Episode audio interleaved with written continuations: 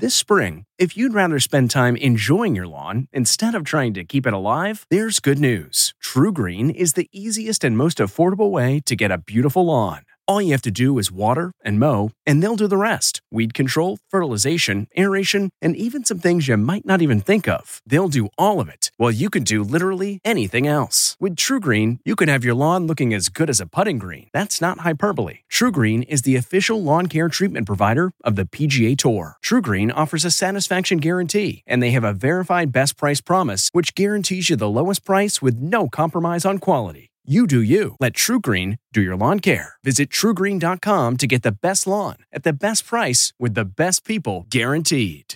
This episode is brought in part to you by Audible, your go to destination for thrilling audio entertainment. Whether you're looking for a hair raising experience to enjoy while you're on the move or eager to dive into sinister and shocking tales, Audible has an exclusive collection of thrillers from best selling authors that will keep you on the edge of your seat like James Patterson's first audio only thriller, The Coldest Case. Experience stories like never before, where every chilling detail is brought to life by captivating sound design. Plus, as an Audible member, choose one title a month to make yours forever. And now, new members can try Audible free for 30 days. Just visit audible.com slash WonderyPod or text WonderyPod to 500 500. That's audible.com slash WonderyPod or text WonderyPod to 500 500.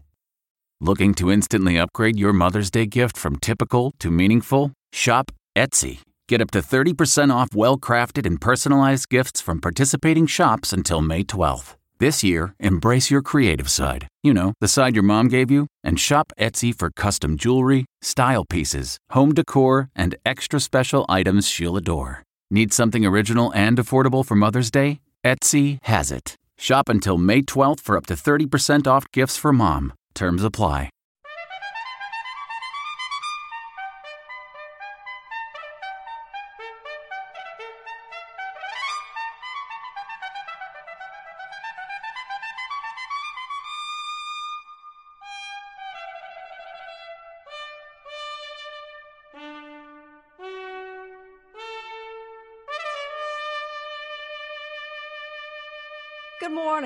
I'm Jane Pauley, and this is Sunday Morning. After one full year of COVID, we're all looking for any way of getting out of the house we can find. And for avid skiers, that means hitting the slopes. But this winter, skiers are contending more frequently than usual with that most terrifying of warning cries avalanche. Serena Altschul starts us off this morning. Winter sports have offered people cooped up inside a welcome respite from the ravages of the pandemic. But the snowpack throughout the West has not always cooperated. One of the accidents we had this last week, the avalanche itself, the, the break in the snow, was uh, over 3,000 feet wide. Um, and that's triggered by a person. Ahead on Sunday morning, a visit to avalanche country. After that, we're in conversation with actress Ellen Pompeo, star of the long running TV series Grey's Anatomy. Just how much longer it will run is the mystery our Tracy Smith will be trying to get to the bottom of. You're lost. I'm not lost. Grey's Anatomy is the longest running primetime medical drama on TV. And now the burning question for the show's star and producer, Ellen Pompeo, is when or how to end it. Are you looking now? And I'm not trying to make you give anything away. But are yes, you? you are. I'm not. I Of course swear you are. I'm not. Everybody does. Okay, but still, her answer might surprise you. Ellen Pompeo, later on Sunday morning. Mo Rocca has a Sunday profile of actor LeVar Burton. Nancy Giles has a blast from the past. She's on the record with two co founders of the Fifth Dimension. Erin Moriarty looks into charges of sexual harassment at McDonald's, plus Steve Hartman, Jim Gaffigan, and more on this last Sunday morning of the month, February 28th, 2021. We'll be right back.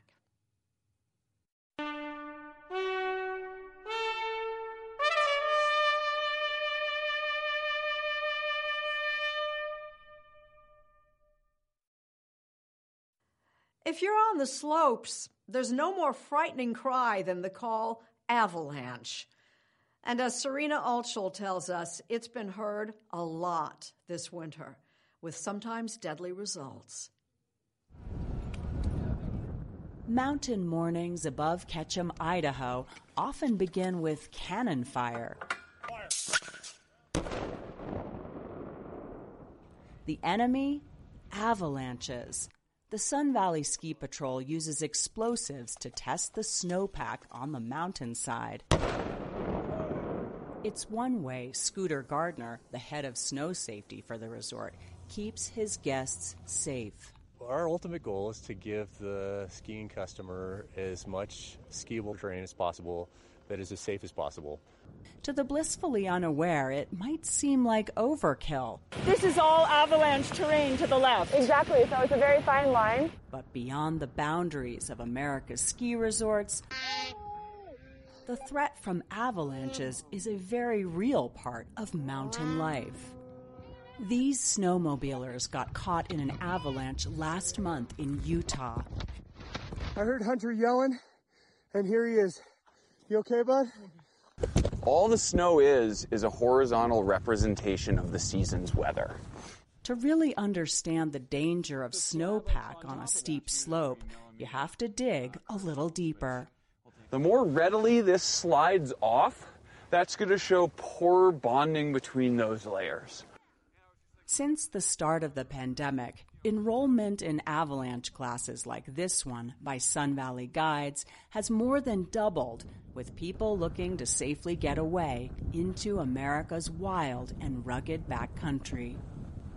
Mountain guide Chris Marshall walks students through the basics of search and rescue, terrain management, and critically, how to read layers of snow like a geologist reads sediment.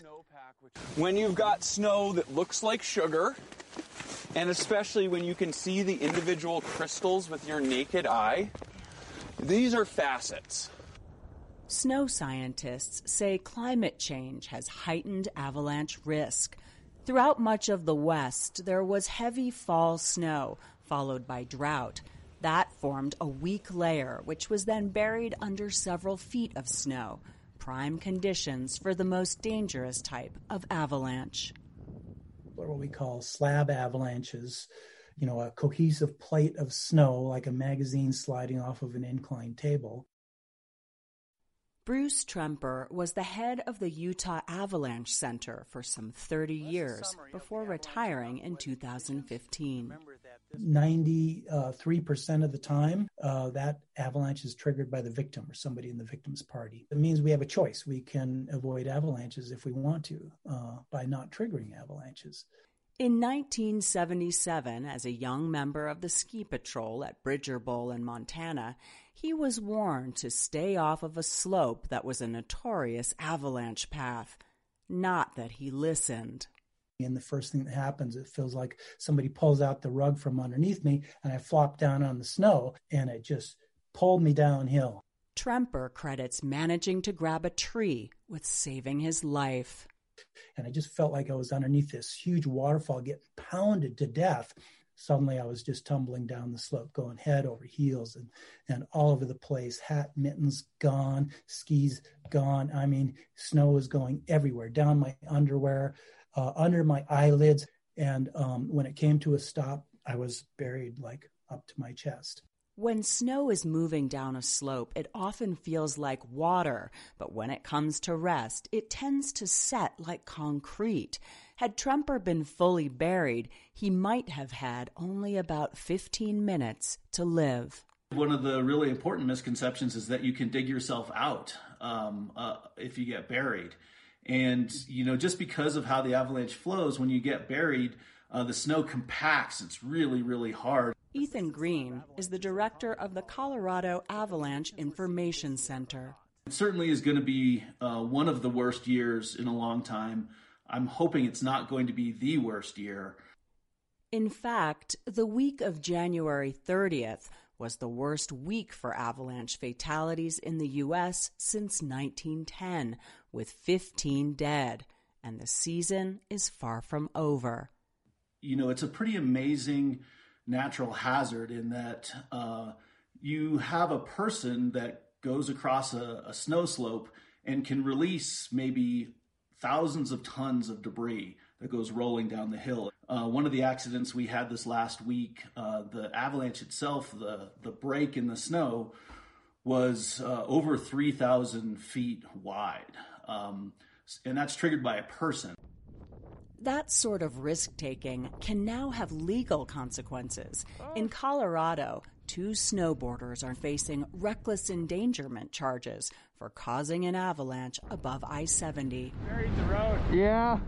If there's a high avalanche risk, do you generally shut down uh, public public lands? Typically, we don't do that. Part of our culture uh, in the United States, and certainly the Western United States, um, has a high degree of uh, value on freedom and personal responsibility. So these are our public lands. They're there for everybody to enjoy. Um, and that's a wonderful thing uh, for all of us to have access to. And, and with that uh, freedom to use those lands comes the responsibility to, you know, take care of ourselves and then also take care of the other people in our, our communities. So, viewer, beware. If you're pushing the boundaries, you're on your own. What are the best ways to survive an avalanche? it's kind of like asking, what do I do if I get in a car wreck? you know, and the answer is there's not much you can do because, you know, these things are really, really dangerous. And by the time you've triggered that avalanche, um, you've already made all the mistakes.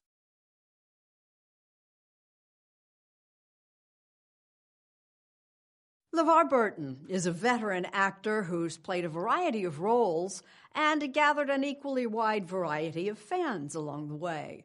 Mo Rocca has a Sunday profile. When you walk down the street mm-hmm. and you mm-hmm. see that somebody from a distance mm-hmm. recognizes mm-hmm. you, can you size them up and mm-hmm. say, she's going to know me from Reading Rainbow, Star Trek, Roots? Yeah. There are three kinds of TV watchers those who first met LeVar Burton as Kunta Kinte in the landmark miniseries Roots. Uh, then we have to adjust the vector processor. Those who came to know him for his role on Star Trek The Next Generation. And those who grew up on Burton, watching him host PBS's Reading Rainbow. What is television to you? simply the most powerful medium in the history of civilization for communicating thoughts, ideas, and stories. Burton, whom we met before the pandemic, says it was his mentor. Please won't you be my neighbor? Children's TV giant and ordained Presbyterian minister Fred Rogers, who shaped his understanding of what television can do. Hello, Henrietta. He taught me that it was okay to use television as a ministry, that it was possible to enlighten while entertaining, that the two don't cancel each other out. In fact, Burton originally planned to spend his life in religious ministry. When he was just 13, he entered the seminary in Sacramento, intending to become a Catholic priest. Just the feeling of awe and reverence that being in a church, they're always really quiet environments. And the pomp and circumstance, too, you know, it's theatrics. But Burton eventually decided to pursue a career in the actual theater. And so his mother, an English teacher, took a second job waitressing in a nightclub to help her son through USC. During his sophomore year, he answered an open call for a television miniseries. It was his very first audition. There was an America before Roots and there was an America after Roots. And the America after Roots was aware that, that this nation was founded on a system that was brutal. Roots, based on the Alex Haley novel, began with the kidnapping of a Mandinka tribesman played by Burton. It was a big deal for us because finally our story was being told from our point of view right? The story of slavery in America had never been told from the point of view of the enslaved before. It aired over eight consecutive nights in January 1977. 130. 130, you'll give me 135, 135, 135. The reason why Roots was broadcast in eight consecutive nights of programming was because the network was nervous that nobody would tune in.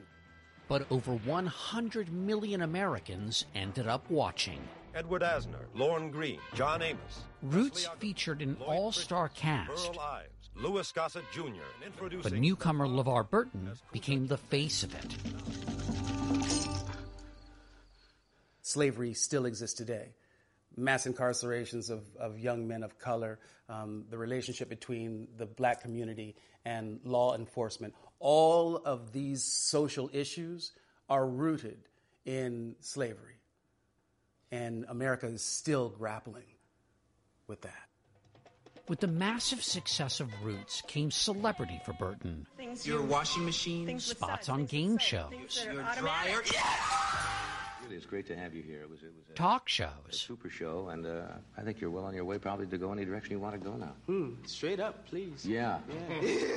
I'd rather go for the win, but uh, at the same time, I'd love to see Conrad in the drink. Naturally, he served during the Battle of the Network Stars. I love you, LeVar. I love you. The opportunities immediately post Roots were the opportunities of a celebrity. Did you like the celebrity aspect? I loved it. I loved it. I mean, I had joined the popular culture. An avid science fiction fan, Burton in 1987 assumed the role of Geordi La Forge in Star Trek The Next Generation. Gene Roddenberry's vision was one that included me and people who looked like me. It meant that when the future comes, there's a place for you. An inclusive vision, yes, but the character of Geordie was blind, and for most of the run, Burton performed with a visor covering his eyes. And how do you act without your eyes? That's what I had to figure out. I used my body, I used my voice. How did this happen? I was born that way. And your parents let you live? What kind of question is that? Of course they let me live. I really had to develop other ways of communicating everything that I wanted the audience to know about that character. It's one of my favorite fables The tortoise and the hare. But his longest professional ride, over 20 seasons, has been as host of PBS's literacy program, Reading Rainbow. Everything that I have done in the field of literacy is um, tribute to my mother. Take a look, it's in a book. As the son of an English teacher, to have been part of an effort to turn kids who know how to read into readers for life, um, it feels pretty good. Please put your hands together for Mr. LeVar Burton. When they were children, Over the years, Burton's read for groups large Rhino looked at his world, all tattered and torn, and small, that there are always people there to help us through the tough times. Squeezed him. and more recently recorded a hit podcast I'm LeVar Burton, and this is called simply LeVar Burton Reads. It turns out there are a lot of adults who want LeVar Burton to read to them. Absolutely. The cupboard was empty, except for macaroni and pumpkin pie filling. LeVar Burton is 64 now and a grandfather, and married to makeup artist Stephanie Cozart since 1992. Hey, thank y'all for coming. In June 2019, Burton returned to Sacramento for the dedication of a park named after him. We are making this LeVar Burton Day, and this will be LeVar Burton Park. Yeah. Thank you, everybody. Just the latest honor in a life filled with accolades and driven by purpose. Yeah, it seems like all these things you've handled with such grace. Um, thanks. Um, I'm, I'm, I'm blessed. I'm, I've lived an amazingly charmed existence. I really have. Um, and I'm grateful.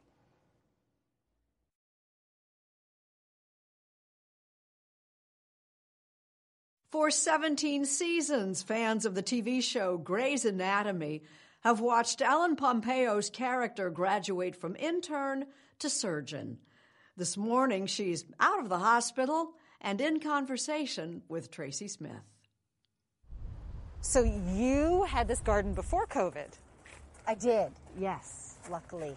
You might not know that Ellen Pompeo is quite the home gardener. This is amazing. Why did you decide to set this up? Um, I, you know, I grew up with gardens as a kid. Should we go in? Yeah. Last week, we got a tour of the nursery shed. I have parsley and cilantro. This is all my herbs. Outside the Los Angeles home she shares with her husband and three kids. Oregano is a really good, um, they say it's like, it has antiviral properties. So, like oregano oil for flu and colds is really good. But I just like chew on the leaves and. You chew oregano? Yep, I you chew are an oregano. Italian girl. I am an Italian girl. I say I cook like an Italian and tell a story like an Irish. Of course, she's a lot better known for something else she's been helping to grow for the past 17 years. That's one of us down there. The first one of us. Where's your loyalty? Her show, ABC's Grey's Anatomy, happens to be the longest running primetime medical drama on American TV 17 seasons and counting. Dr. Quick, he's sick. He's terribly sick. What happened? By comparison, Dr. Kildare only lasted five years. The landmark CBS series MASH ran for 11, People are sluggish. Ophthalmoscope? and the perennial favorite ER said goodbye after 15 seasons. So pick me. Choose me. Love me. As the show's title character, Dr. Meredith Grey,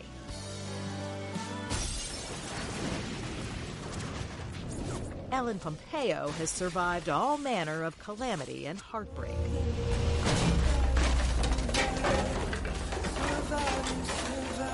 But this season, Dr. Grey herself has COVID 19. Do I choose? Do I get to decide if I go back? And in recent episodes, she's been drifting in and out of a dream sequence from which she may or may not awaken. Meredith! And now, millions of fans are on pins and needles waiting to see if Dr. Grey and her namesake show lives or dies. Are you looking now? And I'm not trying to make you give anything away, but are yes, you? you are. I'm not. Of I swear you I'm are. not. Everybody does. I Okay, can't maybe a little. Can't No. say. We honestly have not decided. We're really trying to figure it out right now. You're in Um, the middle of deciding whether it ends or it yeah, doesn't it's, it- it's it's what story do we tell to end a show this iconic? How you know how do we do it? I just want to make sure we do this character and this show and the fans. I want to make sure we do it right. Derek. And you can bet it'll be heart stopping. It's okay. For her, emotion seems to come naturally. Born in a working class Boston suburb, Ellen Pompeo had, by her own admission, a melancholy childhood. I was quite sad as a child. I think people might have, you know, my sisters or my family might have other impressions of me, but I definitely, you know, had a very sad childhood because I lost my mother when I was four.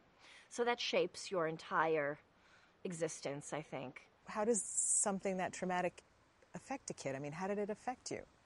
I think it probably made me want to get out of there. You know, that place represented sadness for me. So I thought maybe anywhere but there would be better.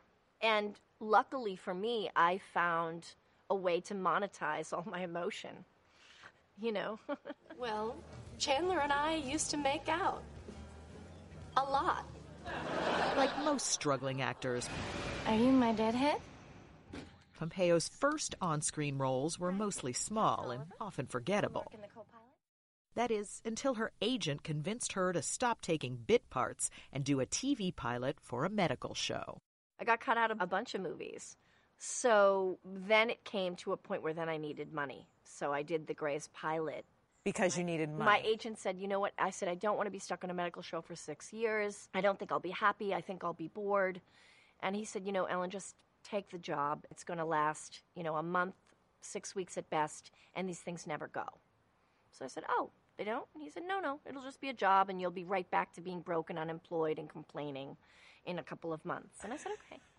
I need to feel as valued as you say you value me. I need to be able to look in the mirror This is just not enough. Do you have a number in mind?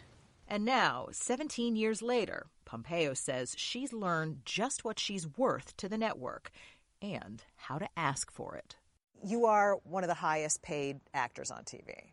And I would imagine that I know that didn't come easy. No, of course not. No. But in my specific instance, I had a very specific number that I can see what Grey's Anatomy has generated. I can see exactly how much that show makes for one of the biggest corporations in the world. And her end of the deal is reported to be $20 million a year. Grey? Yeah. Well done. And as for what comes next, Pompeo says even she doesn't know. I mean, as we sit here, we don't know whether Meredith is alive or dead, basically. Right. We don't know.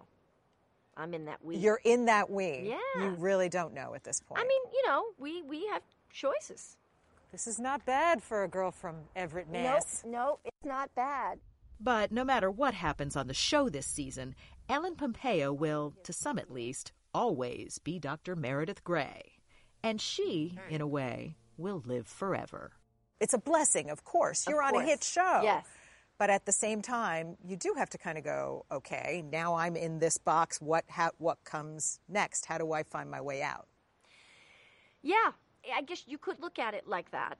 I looked at myself as if I was in a box when I was uh, 35 years old. Now I'm 50, and I would never look at myself that way. So with age comes wisdom. And now, how do you see it? And now, how do I see it? Well, I could do anything I want, or not do anything at all.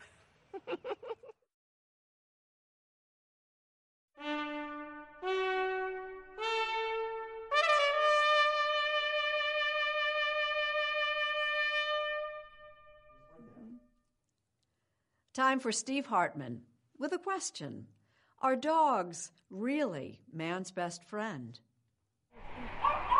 The Ramapo Bergen Animal Refuge in New Jersey is a shelter of last resort. Megan Brinster runs the place. Our purpose is really to take the ones that don't have anywhere else to go, um, and that was Sadie. Sadie was a big German Shepherd, nearly 100 pounds, and she wasn't great with men, which is why three other shelters turned her away, and why Brian Myers Good girl. adopted her. I thought, let me give this dog a chance because she's beautiful and I think I can work through her issues. So at the time, you thought you were rescuing her. Yes, absolutely. Little did he know he was saving his savior. Um, I was very lucky to have her on the night that I had the stroke. As soon as I stood up here, I fell straight down. Brian lives alone, And my cell phone was over there. so Sadie was his only hope. And that's when I grabbed her collar and she pulled me out of this little space here. Pulled him all the way across the room to his phone. As far as I know, she's never been trained as a service dog or anything. How do you explain this? I can't. You're so pretty. Megan thinks she can. She says rescue dogs are often incredibly loyal. When you have a dog who's lost something, all the dogs that come here have lost a family, a person, or they never quite had that. So when they make that connection, you really become their world. Good girl. Brian says Sadie does constantly track him. And obviously, she was at her post that night he needed her most. Okay. Brian was rushed here to Englewood Health in Englewood, New Jersey. He spent a couple weeks in treatment and rehab. And just before his release, he got a visitor. A very grateful visitor. She just immediately jumped on me and was kissing my face, knocked my glasses and my mask off, and I just thought, I love this dog. And you don't need to be Dr. Dolittle to hear Sadie reply, I love you too. Good girl. This is her favorite spot. We really need new phones. T-Mobile will cover the cost of four amazing new iPhone 15s, and each line is only $25 a month. New iPhone 15s?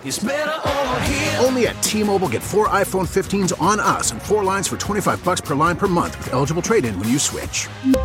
Minimum of four lines for $25 per line per month with auto pay discount using debit or bank account. $5 more per line without auto pay, plus taxes and fees. Phone fee at 24 monthly bill credits for all well qualified customers. Contact us before canceling account to continue bill credits or credit stop and balance on required finance agreement due. $35 per line connection charge apply. Ctmobile.com. What makes a life a good one? Is it the adventure you have? Or the friends you find along the way? Maybe it's pursuing your passion while striving to protect, defend, and save what you believe in every single day. So, what makes a life a good one? In the Coast Guard, we think it's all of the above and more, but you'll have to find out for yourself. Visit gocoastguard.com to learn more.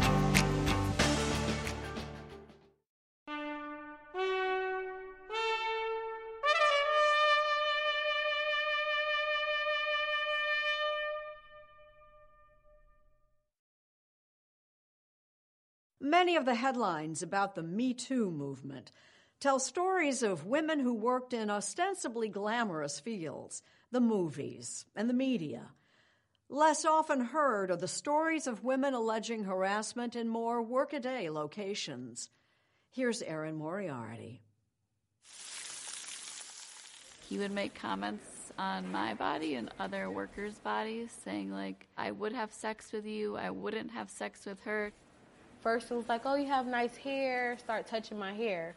And then it was like physical when he actually started grabbing my butt. Any woman that he could get his hands on or be near, he was taking advantage of that moment. Young women from across the country with remarkably similar accounts of workplace abuse and harassment at one of America's largest fast food restaurant chains. It kind of made me feel isolated. I kind of thought that I was just the only one this is happening to right now. You know what I'm saying? Like, so I just felt completely alone. Kimberly Lawson, Jamelia Fairley, Kat Barber, and Emily Anible have all either filed discrimination charges or filed suit against McDonald's corporate restaurants or their independently owned franchises. Each tells a story of persistent and unwanted harassment from male coworkers. The tongs that we used to like make the food, he'd use those to like grab me, grab my breasts. Did he do that when it was just the two of you, or did other people see this going on? He didn't try to hide it at all. It was in front of everybody. It is hard to believe that in this day and age that it's still happening this egregiously, this out in the open. Gillian Thomas is a senior attorney with the ACLU. She says hundreds of female employees have been subjected to sexual harassment at McDonald's restaurants, as described in as many as 100 lawsuits and charges of discrimination. The other piece that's especially shocking at McDonald's, which of course bills itself as America's best first job, is how young the victims are 15, 16, 17 years old. So you're not saying this only happens at McDonald's? Oh, far from it. The food service industry generally is, is one of the worst for sexual harassment claims. Last year, in a survey of nearly 800 female workers at McDonald's restaurants and franchises, three quarters said they were harassed at work. In that same survey commissioned by unions, a majority said that they suffered consequences for reporting the behavior. But a company spokesman disputes the findings, saying the sample size was too small and not consistent with what we're seeing in McDonald's restaurants. And yet, there are stories like Jamelia Fairley's. After I reported my harassment, they gave me 11 hours to 15 hours, and I couldn't work with those hours. It wasn't enough, it wasn't helping me keep my place. In late 2018, Fairley, then 24 years old and a single mom, was working at a corporate owned McDonald's in Florida when she says a new coworker began making lewd comments and touching her. When he first touched me, I told him to keep his hands to himself. Like, don't touch me. And what was his reaction when you said that? He um, thought it was a joke. Did other people see this happening? Yes, and he was doing it to other women at my McDonald's as well. I wasn't the only one. Fairley reported the behavior to both a supervisor and the general manager. And yet she says that didn't end the offensive behavior. It even got worse to the point where he pushed me, like he grabbed me into his grown area. Managers were standing there watching him do it, like, and they didn't do nothing about it. He was eventually transferred to another store, she says, but not until Fairley reported another incident with a different coworker. This particular comment, he like really made me really upset because he um he had asked me how much would it be to um have sex with my daughter at the time, and she was only one years old, so. That employee was fired. Fairley stayed. She says she needed the job. So that I could provide a roof over her head. And that's why now is the right time to have this conversation. In this corporate video, McDonald's new CEO says the company wants to be a leader when it comes to values. We do the right thing for the right reasons. I love that phrase because it hits you in the gut. Everybody knows what it means to do the right thing. In late 2019, the company did put out an extensive new policy for dealing with sexual harassment in its corporate stores. But 95% of McDonald's are independently owned franchises, and there the policy is only a resource, not a requirement. And this is how some past employees describe the sexual harassment training they received. My orientation was a lady. She sat across from me. She had a stack full of papers. She said, Here, we're going to run through this really fast. Kimberly Lawson worked at a McDonald's franchise in Kansas City in 2017 and 2018. I need you to just sign and date everything so we can get this done. Do you know whether you signed something that did list the policy having to do with complaints like sex harassment and what you do if you do encounter it? I have no idea. We heard the same story over and over again. I never got taught um, any training on that at all. I don't remember any training on that or hearing about that. There was a page in the policy book that I signed, but no one, you know, went through it with me. So a policy that's on a piece of paper stuck in a handbook that is never actually lived in the work environment is worthless. Which may be how a worker in a McDonald's franchise in Mason, Michigan, was able to harass colleagues there for years. This is a case where there was a serial harasser, a serial predator. Eve Cervantez is an employment lawyer suing McDonald's and the franchise. He harassed, you know, every woman who was there, basically. Emily Anible was 17 years old when she went to work at that McDonald's in April 2016 and encountered Sean Banks, a shift manager. How often would he be making comments or touching somebody? Pretty much every shift for most of the shift. Did you think you just had to put up with it? Yeah, that was kind of the environment I think that was built at that restaurant is that this is normal and if you don't like it, then you can leave. She finally did leave in the spring of 2017. Five months later, when Kat Barber, then 18, started working there, Banks was still a manager. He used to call me a bitch, a ugly, I was fat. I told him to stop. And would he?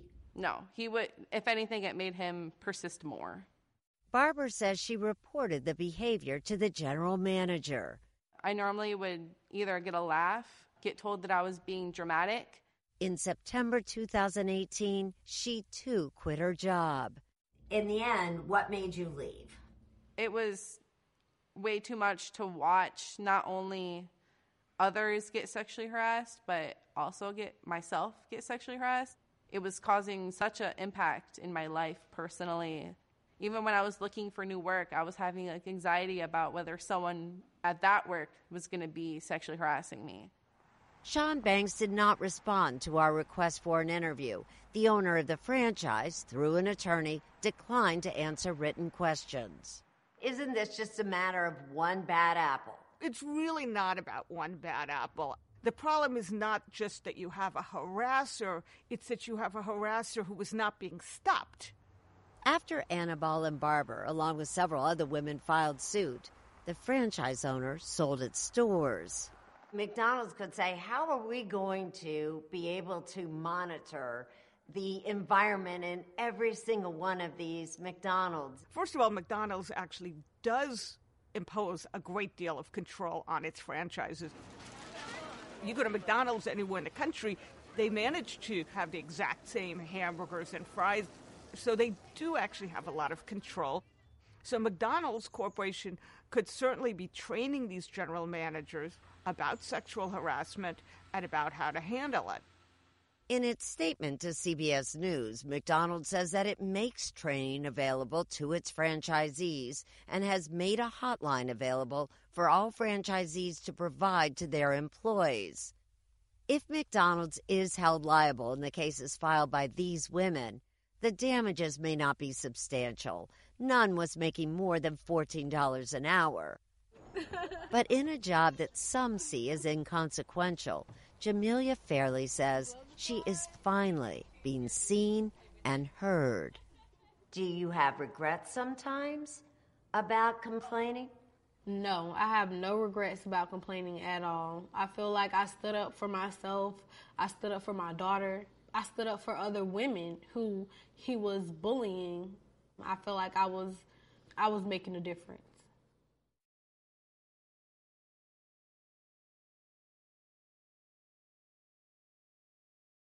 Lest we forget, here's Jim Gaffigan. My anniversary is coming up, and I still haven't gotten my wife anything. I know, I know, I'm horrible. But how do you celebrate a full year of living with the coronavirus? I guess inviting friends for a party is not a good idea. Should I get my wife a mask? Sweatpants? Bleach? Can you believe we've all been living in a pandemic for a whole year? That's right. Only 12 months ago, we used to do strange things with friends like shake hands or hug or meet them for dinner without the fear of causing people to die. Just one year. It's amazing how time really doesn't fly by. It may have been a grueling 12 months, but I'd like to focus on the positives for a moment. Okay, enough of that. No, really, the last 12 months have been interesting, but I'd be lying if I didn't admit that I've learned a couple things. That should be good enough. I found that cooking for my family on a nightly basis over the past year has resulted in me being still not a good cook. I discovered if I don't eat a huge block of cheese and drink a half a bottle of bourbon at midnight, I won't wake up feeling horrible the next morning. I find I have to keep discovering that lesson. I've discovered that getting online groceries delivered takes longer than actually shopping for groceries in person. I've learned that using talk to text is the most efficient way to get on someone's nerves. Oh, sorry, that was supposed to be for my sister. And finally, and most importantly, after spending just about every moment of every day over the past 12 months with my five children, I've learned I no longer fear that Harry Chapin song. When you're coming home, Dad, I don't know when, but we'll get together then. You know we'll have a good time then. Happy anniversary, everyone.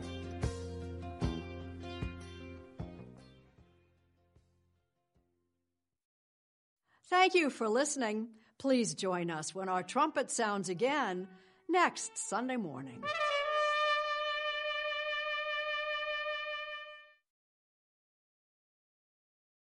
If you like CBS Sunday Morning with Jane Pauley, you can listen early and ad-free right now by joining Wondery Plus in the Wondery app or on Apple Podcasts. Prime members can listen ad-free on Amazon Music. Before you go, tell us about yourself by filling out a short survey at wondery.com/survey.